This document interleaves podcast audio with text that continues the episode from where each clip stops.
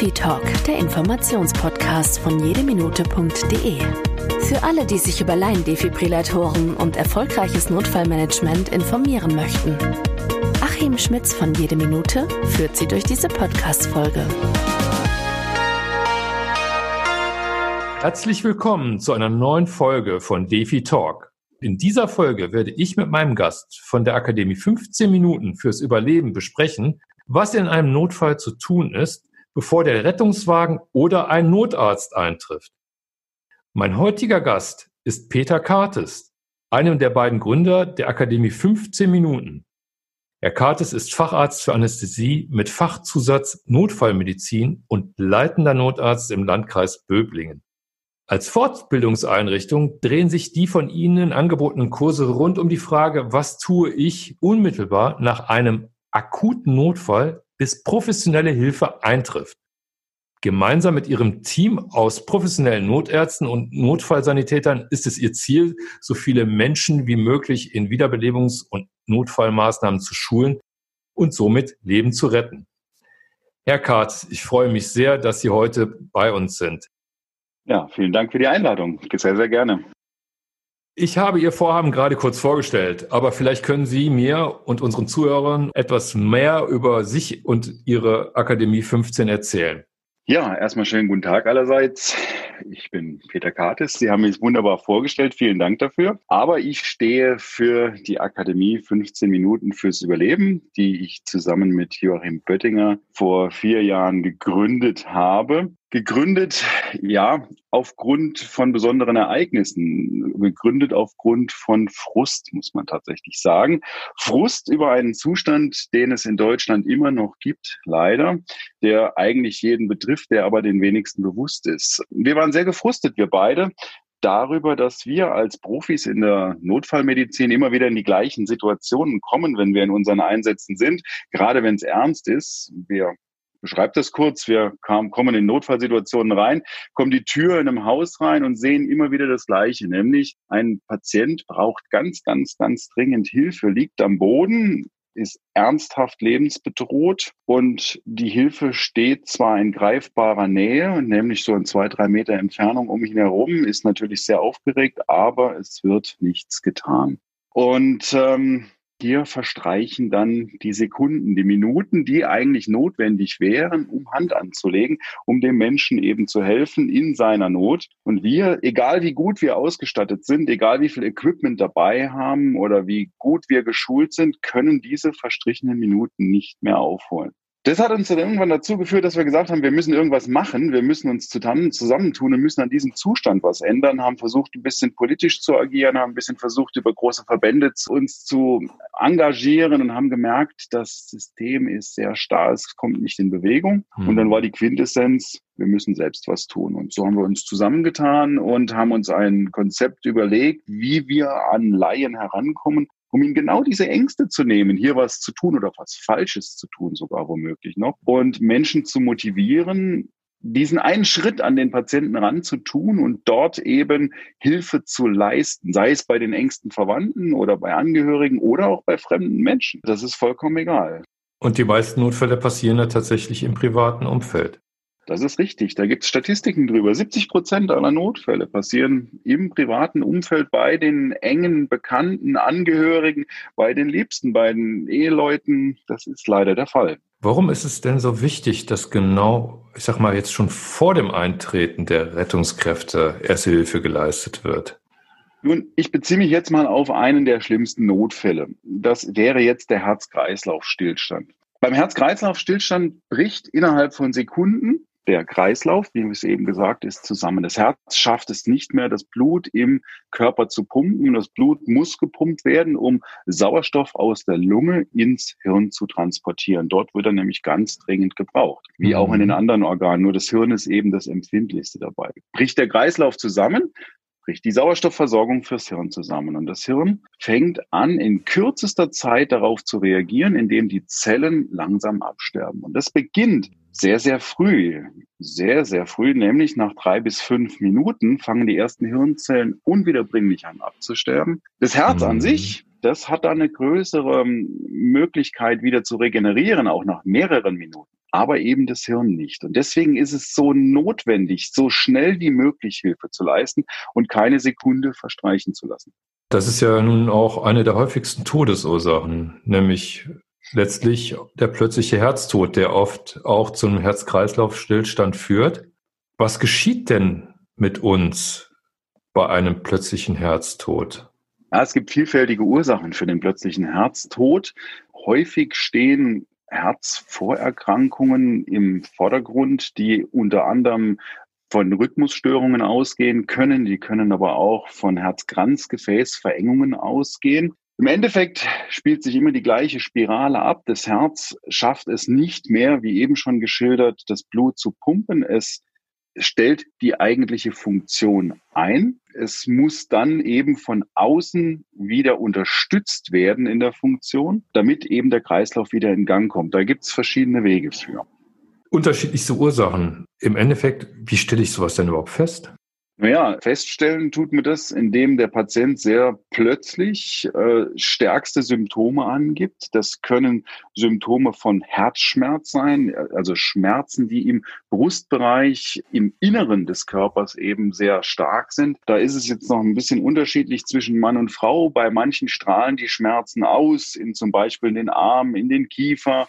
Bei Frauen gibt es auch oft ähm, Beschwerden im Bauchraum, im Gastrointestinalraum. Luftnot wird mhm. häufig mit angegeben, Schweißausbrüche und auch Panik und eben Lebensangst ist da mit im Vordergrund. Wenn so ein Mensch in so einer Situation dann gerät, was können wir denn da genau tun? Was sollen wir da tun? Naja, diese Situation zeigt sich dann relativ schnell, wenn es wirklich hochakut wird, indem der Patient dann bewusstlos wird. Er wird umfallen, er wird auf dem Boden liegen oder im Bett aufgefunden werden. Wichtig ist hier erstmal die Situation zu erkennen. Wir nennen das immer mit einem kurzen Wort prüfen. Man muss mhm. prüfen, ob jetzt wirklich die Situation lebensbedrohlich ist. Und da gibt es zwei Faktoren, die kann jeder sehr, sehr leicht prüfen. Er kann A, das Bewusstsein prüfen. Bewusstsein heißt, man spricht den Patienten an, man fasst ihn an, man rüttelt ihn leicht, vorsichtig natürlich, man weiß ja nicht, vielleicht ist er sogar gestürzt und hat auch was an der Halswirbelsäule, aber wirklich auch mit anfassen. Man kann akustische Reize setzen, mit lautem ansprechen, man kann auch mal klatschen neben dem Ohr. Tut sich da nichts, muss man davon ausgehen, dass das Bewusstsein nicht vorhanden ist. Und jetzt kommt das zwei, der zweite Faktor dazu. Man überprüft die Atmung. Das ist natürlich jetzt in Corona-Zeiten ein bisschen schwierig, Atmungsüberprüfungen sicher durchzuführen. Wenn wir alle durch Corona durch sind, würden wir den Kopf über den Patienten halten, würden auf die Brust blicken, würden mit der Wange spüren, ob eine Atmung vorhanden ist, würden auf die Brust schauen, ob dort der Brustkorb sich hebt oder senkt und damit eben eine Atmung feststellen oder auch nicht. In Corona-Zeiten mhm. geht man da ein bisschen von weg. Man versucht, sich selbst auch ein bisschen zu sichern, indem man versucht, erstmal ein Tuch über den Kopf des Patienten zu legen und hauptsächlich den Blick auf die Brust und vielleicht auch eine Hand aufzulegen, um dort Atembewegungen festzustellen. Hat man keine Atmung oder eine sehr, sehr unnormale Atmung, die keine Luftbewegung mit sich bringt, dann muss man davon ausgehen, dass auch keine Atmung vorhanden ist. Jetzt hat man zwei Faktoren, kein Bewusstsein, keine Atmung und beides in Kombination ist ein sicheres Zeichen für einen Herz-Kreislauf-Stillstand, bei dem man dann eben sofort agieren muss. Sofort agieren. Was sind da die ersten Schritte? Was tue ich, um wirklich eine gute Erfolgschance zu haben, jemanden das Leben zu retten? Als ersten Schritt, nachdem ich festgestellt habe, hier liegt ein Herz-Kreislauf-Stillstand vor, muss man nicht an die eigentliche Therapie denken, sondern an die eigene Unterstützung. Das heißt, hier ist jetzt ein Hilferuf angesagt, denn man ist selbst kein Profi, wenn man Laie ist und wird auch nur überbrückend handeln können. Dementsprechend braucht man die Profis und die kommen nur zu einem, wenn man sie gerufen hat. Also hier wird es helfen, wenn man draußen in der Öffentlichkeit ist lauten Hilferuf, dann wird vielleicht jemand ihn hören und kann unterstützen oder kann dann den Notruf absetzen. Wenn es keiner hört muss, sollte man das selbst tun übers Handy, die 112. Wie gesagt, die Unterstützung kommt nur, wenn man sie ruft. Ist der mhm. Notruf abgesetzt, dann wird man muss man äh, Hand anlegen. Hier kann man beide Hände für benutzen und den Patienten erstmal auf einen festen Untergrund ziehen. Liegt er im Bett, muss er auf den Boden, denn die Matratzen heutzutage sind alle so schön weich. Da mhm. die sind leider nicht mehr für eine Reanimation geeignet. Deswegen Patient aus dem Bett, von der Couch runter oder egal auf was er weiches liegt, ähm, runter auf den harten Boden. Dann etwa die Mitte vom Brustkorb freimachen, T-Shirt hochstrippen, Hemd aufmachen, ähm, Weste aufmachen und beide Hände überkreuzt auf die Mitte vom Thorax, vom Brustkorb legen und fest und tief circa 100 bis 120 Mal in der Minute eindrücken und das eben, wenn es begonnen ist, nicht mehr aufhören, bis der Notarzt kommt. Oder Unterstützung von Umstehenden. Dann wird es nochmal ein bisschen besser für jemanden, denn dann hat man mehrere Optionen, die dann noch dazukommen. Was sind das für Optionen? Und ja, also der zweite, der dazukommt, den würde ich auf jeden Fall involvieren, indem ich sage, den Kopf, den müsste man überstrecken. Wenn mhm. der Kopf überstreckt wird, hat man den Vorteil, das, was man von früher so vielleicht kennt aus den Erste-Hilfe-Kursen, da wird immer was von Beatmung gesagt. Heutzutage ist das einfacher geworden. Der zweite überstreckt den Kopf, öffnet damit die Atemwege, die Luftröhre wird geöffnet und durch das Eindrücken des Brustkorbes wird ein minimaler Luftaustausch dann eben vonstatten gehen. Und das überbrückt die Zeit, bis eben dann die professionellen Retter kommen, die dann wirklich beatmen können. Und es reicht als Luftaustausch aus. Man braucht nicht mehr zu beatmen. Zu. Corona-Zeiten sollte man noch in diesem Fall ein Tuch über Mund und Nase legen, damit man auch hier selbst geschützt ist. Wenn ein Dritter dazu kommt, jetzt wird's dann interessant, denn zwei reichen eigentlich aus, um eine suffiziente Herz-Lungen-Wiederbelebung durchzuführen. Diese beiden können sich abwechseln, sollten die Pausen zwischen den Wechseln so kurz wie möglich halten. Das heißt, dass das Drücken des, Eindrücken des Brustkorbs ähm, so kontinuierlich wie möglich vonstatten geht. Die können sich abwechseln. Und der dritte kann dann instruiert werden oder auch der vierte, der dazukommt, jetzt sich mal umzuschauen. Es gibt jetzt oft im öffentlichen Bereich an Schulen, an Parkhäusern, an Behörden oder an sonstigen Gebäuden schon Orte, wo man Defibrillatoren findet, öffentlich mhm. zugängliche. Äh, auch über Apps kann man sich da eben informieren, wo die nächsten Defibrillatoren hängen. Der nächste, der dann kommt, sollte hier auf die Suche gehen und versuchen, so ein Gerät zu finden, denn das kann jetzt aus einer guten Basisreanimation eine sehr gute machen und da noch quasi das i-Tüpfelchen draufsetzen. Nun sind wir ja ein Händler von Defibrillatoren und meine Hoffnung ist natürlich, dass wir in Unternehmen, in Organisationen, sei es in der Kirche, im Kindergarten oder wo auch immer, diese Geräte vorrätig haben. Privat ist das ja, wie ich selber weiß, tatsächlich noch nicht ganz so verbreitet. Ich hab, wir haben zwar auch vermögende Kunden, die dann sowas haben, aber die brauchen auch das entsprechende Umfeld, weil es kommt ja schluss, schlussendlich auch auf die Reanimation an, die Sie ja eben auch beschrieben haben. Ein Defi alleine wird da nicht helfen können. Absolut wir hoffen korrekt. schon, dass wir so eine Standardsicherheitsausstattung irgendwie mal bekommen in Unternehmen. Es wird sich immer mehr, äh, wird das bei uns auch sich durchsetzen in Deutschland. In anderen Ländern sind wir ein Stückchen weiter. In den ersten Minuten haben wir auch mit dem Defibrillator auch wirklich gute Möglichkeiten. Ein Defibrillator kommt in einem Teil der Herz-Kreislauf-Stillstände zum Einsatz. Ein Laie kann das nicht unterscheiden. Deswegen sind die Geräte sehr, sehr intelligent und können selbst herausfinden, ob sie denn jetzt in dem Moment, wenn sie eingesetzt werden, auch sinnvoll eingesetzt werden können. Und wenn dieser Fall eintritt, dass äh, dieses sogenannte Kammerflimmern oder defibrillierbare Herzrhythmusstörungen vorliegen. Wenn das vorliegt, dann haben die eine sehr gute Erfolgschance. Je früher sie eingesetzt werden, umso besser.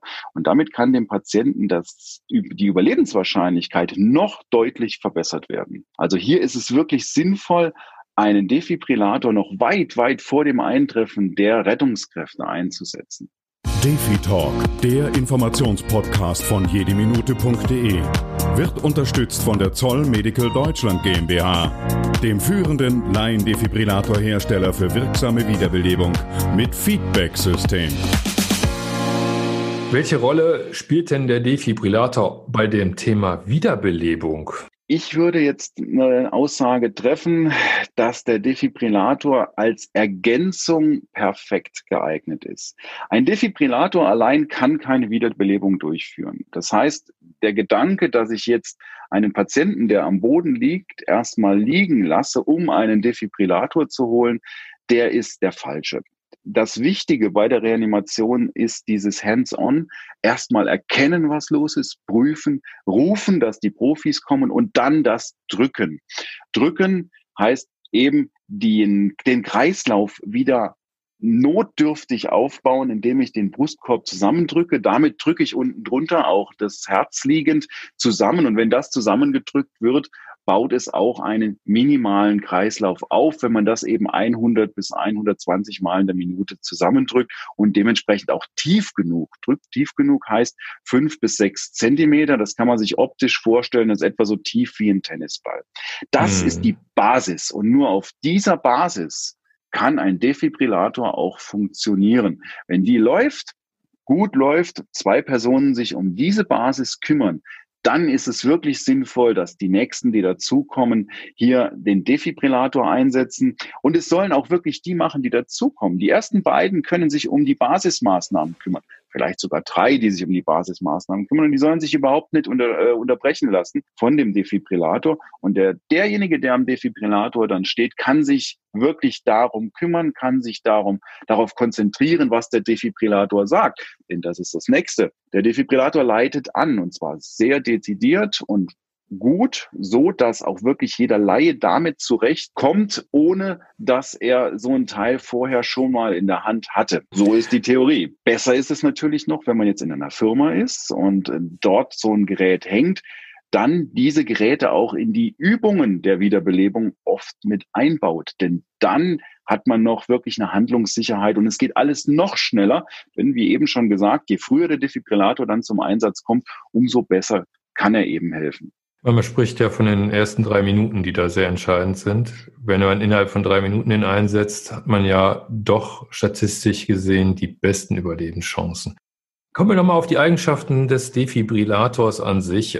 Denn gerade auch bei der Wiederbelebung wissen wir, es gibt einige Defibrillatoren, moderne Systeme, die doch gerade auch bei der Wiederbelebung unterstützen können. Ersthelferunterstützung zum Beispiel durch ein Feedback-System. Was ist denn davon zu halten? Feedback-Systeme sind prima, denn was passiert häufig bei der Reanimation, nämlich dass die Leute eben, die es nicht geübt haben, nicht, sich nicht trauen, ausreichend tief zu drücken.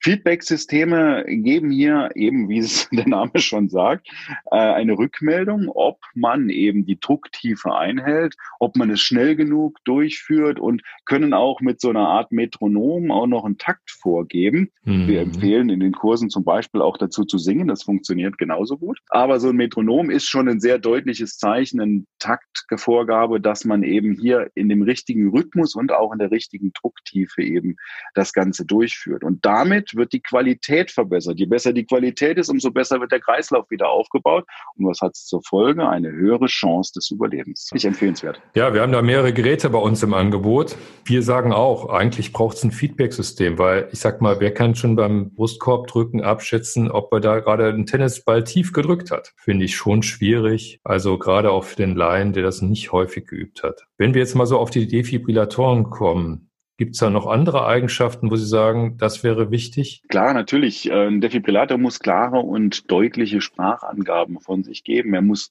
schnell funktionieren. Er muss unabhängig von Störquellen sein, meiner Meinung nach. Und ein Defibrillator sollte, und da gibt es, glaube ich, auch wenige Geräte, Energie, die er abgibt, auch automatisch berechnen und einstellen können. Auch mhm. da gibt es natürlich gewisse Vorgaben in der Medizin. Das interessiert den Laien nicht, der das Gerät anwendet. Das muss alles unterhalb dieser Haube passieren, ohne dass ja. da ein Laie sich drum kümmern kann, soll, muss. Aber wenn ein Gerät das eben schafft, das hinzukriegen, dann wird es natürlich besonders interessant, weil umso mehr diese Faktoren eingehalten werden, umso besser wird die Erfolgswahrscheinlichkeit bei der Reanimation.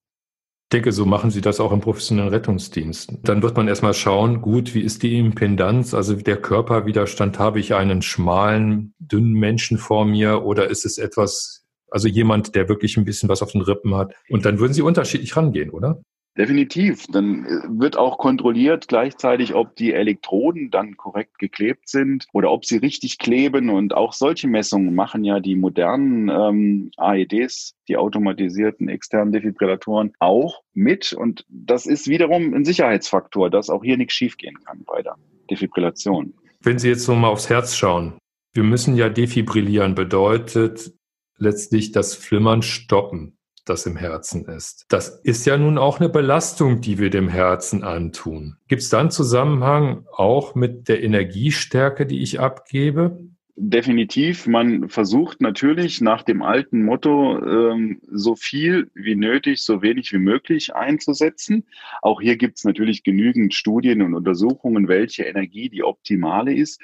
Und jetzt kommt wieder die Unterscheidung. Habe ich jetzt einen Jugendlichen oder sogar ein Kind vor mir liegen, ist die Energie, die ich bei einem Erwachsenen einsetzen würde, natürlich viel zu groß für das Herz. Und dementsprechend müsste die Energie dann berechnet werden oder reduziert werden. Wir machen das händisch im Rettungsdienst. Wir sehen die Körpergröße, wir können das Gewicht abschätzen und dementsprechend berechnen wir unsere Energie. Und ähm, natürlich ist das jetzt für Laiengeräte schwierig. Ein Laie weiß davon nichts. Und das, wie gesagt, es wäre auch viel zu viel, ihm zuzumuten, daran zu denken.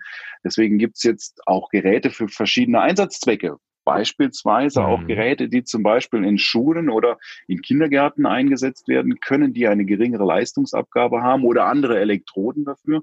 Oder auch sogar Geräte, die man manuell umschalten kann für beide Einsatzzwecke. Ja, da spielt ja auch der Faktor Zeit eine große Rolle. Ich sag mal, ne, es gibt so Geräte, die haben dann verfügen über einen Kinderschalter, dass gleichzeitig, äh, ne, ich sag mal, die gleichen Elektroden verwendet werden können, ist auch nicht, sage ich mal, so der Standard. Ähm, die müssen dann noch anders angelegt werden. Und ich glaube, wir können wenigstens auf ein paar auf ein paar Geräte dann schauen, wo das eben so gut unterstützt wird, dass man eben auch gezeigt bekommt, wie sind die denn anders anzusetzen. Denn bei Kindern ist es ja anders. Bei Kindern vor allen Dingen Personen unter acht Jahren bis 25 Kilogramm Körpergewicht. Was wäre dabei zu beachten? Da ist natürlich die Anlage der Elektroden eine der Faktoren. Hier gibt es verschiedenste Systeme und häufig wird es dann auch so sein, dass man die Elektroden eben nicht nur auf der Vorderseite vom Brustkorb ankleben kann, sondern auch eine vorne, eine hinten, je nach System.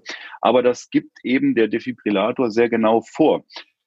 Es gibt Systeme, die haben, wie Sie schon gesagt haben, Umschalter, dass man zwischen Erwachsenen und Kindern umschalten kann. Dann werden die gleichen Elektroden benutzt. Oder es gibt Systeme, da gibt es eine verschiedene Packungen von Elektroden. Die einen werden bei Kindern benutzt, die anderen bei Erwachsenen. Und so erkennt der Defibrillator auch gleich, was für einen Einsatzzweck er hat. Finde ich total gut. Letztlich, dass es überhaupt sowas gibt. Besser finde ich natürlich tatsächlich den Hinweis, du kannst die gleichen Elektroden verwenden und sie sind nur einfach anders anzubringen. Und dafür ist es ganz schön auch, was die Benutzerführung angeht, wenn man dann so ein Videodisplay hat und das einem dann noch zeigt, wie das anzubringen ist. Dass man dann in dem Moment genau erkennen kann, okay, so muss ich eigentlich vorgehen. Denn ich glaube, gerade in dem Notfall sind die Menschen doch sehr, sehr unter Stress, die Ersthelfer. Das ist genau der Punkt, warum ich eben anfangs schon so darauf äh, persistiere, dass eben erst der dritte oder der vierte, der dazukommt, sich ausschließlich um den Defibrillator eben kümmert.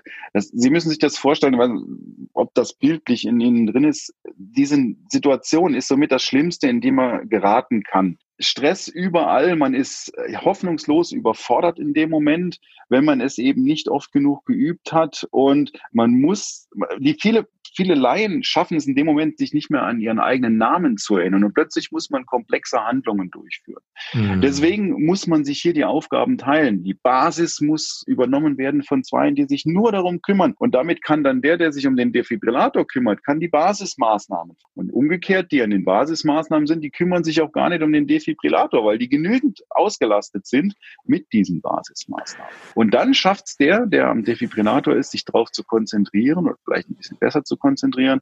Und je besser die Anleitung ist, wie Sie es eben beschrieben haben, eben vielleicht sogar über ein Videodisplay, je besser diese Beschreibung ist, was ich tun kann, umso einfacher wird es für den Anwender. Ich glaube, das sind auch so Themen, die genau bei Ihnen in dem Notfalltraining auch wirklich durchgespielt werden, sodass man ein gutes Teamwork hat mit der Chance, auch wirklich ein tollen Erfolg hinzubekommen. Das sind natürlich dann irgendwo auch ein bisschen dann Idealbedingungen. Ne? Manchmal sind ja die Menschen nicht so verfügbar. Aber daran, glaube ich, kann man auch arbeiten, dass man sieht, dass da mehrere mitwirken und äh, da auch der Gedanke für da ist. Darum Nicht, dass die Menschen uns, einfach ja. da drum rumstehen. Ne? Darum geht es uns, verfü Menschen verfügbar zu machen. Je mehr darin ausgebildet sind, umso eher ist jemand verfügbar, der darin geübt ist und dann vielleicht auch ein bisschen anleiten kann oder die Führung in dieser Reanimation übernehmen kann. Dann wird es einfacher für alle drumherum. Das nimmt Ängste, wenn jemand sowas geübt hat. Und wenn man jetzt in eine Firma blickt als Beispiel, was in einer Firma überall vorhanden ist, sind Ersthelfer. Das heißt, es gibt eine bestimmte mhm. Quote an Mitarbeitern, je nachdem, ob es jetzt ein produzierendes Gewerbe ist oder eben nicht, zwischen fünf und zehn Prozent der Mitarbeiter muss in Erste Hilfe ausgebildet sein. Und jetzt ist es, wie es der Zufall will einer von diesen fünf Prozent, der müsste eigentlich da sein. Ja, der ist heute krank oder der ist gerade äh, sein Frühstücksbrötchen am Kaufen mm. in der Cafeteria. Auf jeden Fall ist er nicht dort, wo er gerade sein sollte. Und genau dann passieren die Zwischenfälle oder die ernst, die lebensbedrohlichen Notfälle und dann ist keiner da, der anleitet. Geht man das Ganze jetzt anders an, indem man sagt, man macht einen Crashkurs Notfalltraining für alle, dann hat mhm. jeder ein gewisses Basiswissen und da gehört eben die Reanimation ganz wichtig dazu. So hat jeder nicht die Ahnung eines Ersthelfers, aber zumindest die Handgriffe parat, die man für die lebensbedrohlichen Notfälle eben braucht. Wovon es ja noch ein paar andere gibt, wie nur die Reanimation. Aber wie gesagt, Reanimation ist mitunter eben das, wo man am wenigsten Zeit verlieren darf. Ich sag mal so ein Erste-Hilfe-Kurs, neuneinhalb Stunden, ganz klassisch. Da sind ja sehr, sehr viele Inhalte. Bei Ihnen, das ist so konzentrierter. Also ich denke, die Schwerpunktbildung für so ein Thema schafft auch, dass man sich konzentriert, fokussiert, damit auch auseinandersetzt. Das ist sicherlich auch ein Punkt, wo Sie sagen, Akademie 15 Minuten, dass das zu Ihrem Konzept gehört, genau eigentlich den Fokus auf die lebensnotwendigen Dinge zu setzen. Absolut. Ein Erste-Hilfe-Kurs hat ja auch einen anderen Anspruch, muss man auch wirklich sagen. Die sind schon durchdacht, die Kurse, aber sie sollen halt die eierlegende Wollmilchsau für alles im Sie kennen den Begriff hoffentlich, für alles ja, ja. Im, im, im, im, Betrieb sein, was anfällt vom Pflasterkleben bis zum ernsten Notfall. Aber jetzt muss man ehrlich sein, ein Laie, der jetzt plötzlich neun Stunden äh, betextet wird mit äh, solchen Maßnahmen, das fällt dem Laien schon schwer, da die nennen wir es mal, die Nuggets rauszuziehen, also die kleinen mhm. Goldnuggets, die wichtig sind, da zählen einfach die lebensbedrohlichen Sachen dazu. Da ist der Fokus nicht deutlich genug. Und das versuchen wir eben rauszuheben, indem wir in circa 90 Minuten, also in unserem Basiskurs, den man natürlich erweitern kann, in 90 Minuten wirklich den Fokus auf diese Sachen legen, die ich als Laie mit meinen zwei Händen, ohne dass ich Equipment dabei habe, durchführen kann und natürlich auch muss, um ein Leben zu retten. Und das Ganze eben nicht als PowerPoint-Präsentation, sondern hands-on, wirklich an der Puppe. Wir sind da ausgestattet mit modernsten Digitalpuppen, die das Ganze, die untereinander vernetzt sind, die per sofortigem äh, Feedback dann auch zeigen, was tue ich an dieser Puppe und das Ganze eben grafisch noch aufgearbeitet. Und so hat man es wirklich direkt im Blick, was kann ich leisten, was tue ich und was bewirkt das, was ich gerade am Patienten tue. Und ich glaube, das sorgt dafür, dass man auch einen leichteren Lerneffekt hat, wenn man wenig Bezug mit der Medizin hat. Also das hört sich unglaublich äh, motivierend und gut an. Ich denke, das ist, das wird den Unterschied ausmachen. Wenn man so ein Training durchlaufen hat, fühlt man sich doch für den Notfall gerüstet. Das will ich hoffen. Unser Ansatz ist, und wir greifen noch mal eine Stufe tiefer, wir wollen primär die Ängste nehmen. Und ich glaube, mhm. damit haben wir schon den wichtigsten Schritt getan, wenn man Ängste nimmt und man traut sich an den Patienten heran, dann setzt der gesunde Menschenverstand ein. Wenn man mal am Patienten ist, hat man den mal berührt, dann lässt man ihn auch nicht mehr los, dann geht man in der Regel auch nicht mehr weg, sondern man hilft und der Menschenverstand lässt einen das Richtige tun. Und egal, was man tut, und das ist der wichtigste Satz an dem Ganzen, es ist alles besser als nichts zu tun. Ja, man kann nichts Falsches tun. Herr Kartes, ich bedanke mich ganz, ganz herzlich für das Gespräch hier. Wenn Sie, liebe Zuhörerinnen und Zuhörer, sich weiter über die Akademie 15 Minuten informieren wollen, besuchen Sie Ihre Webseite unter akademie-15-min.de. Ich denke, das war ein ziemlich interessantes Gespräch mit Ihnen. Also ich bedanke mich ganz, ganz herzlich für die interessanten Einblicke. Danke fürs Zuhören. Ich freue mich, Sie bei der nächsten Folge begrüßen zu dürfen. Herzlichen Dank. Liebe Hörer, hat Ihnen die Folge gefallen? Liegt auch Ihnen das Thema Erste Hilfe und Notfallrettung am Herzen? Als Abonnent verpassen Sie keine Folge. Durch eine positive Bewertung helfen Sie mit, dass die Erste Hilfe und Notfallrettung eine höhere Aufmerksamkeit erhält. Wir würden uns sehr freuen, wenn wir dadurch mehr Menschen motivieren, Erste Hilfe im Notfall zu leisten. Denn jede Minute zählt in einem Notfall. Informationen und eine Zusammenfassung des Podcasts finden Sie auf jedeminute.de. Wir bedanken uns herzlich für die Unterstützung der Zoll Medical Deutschland. Bis bald, Ihr Achim Schmitz.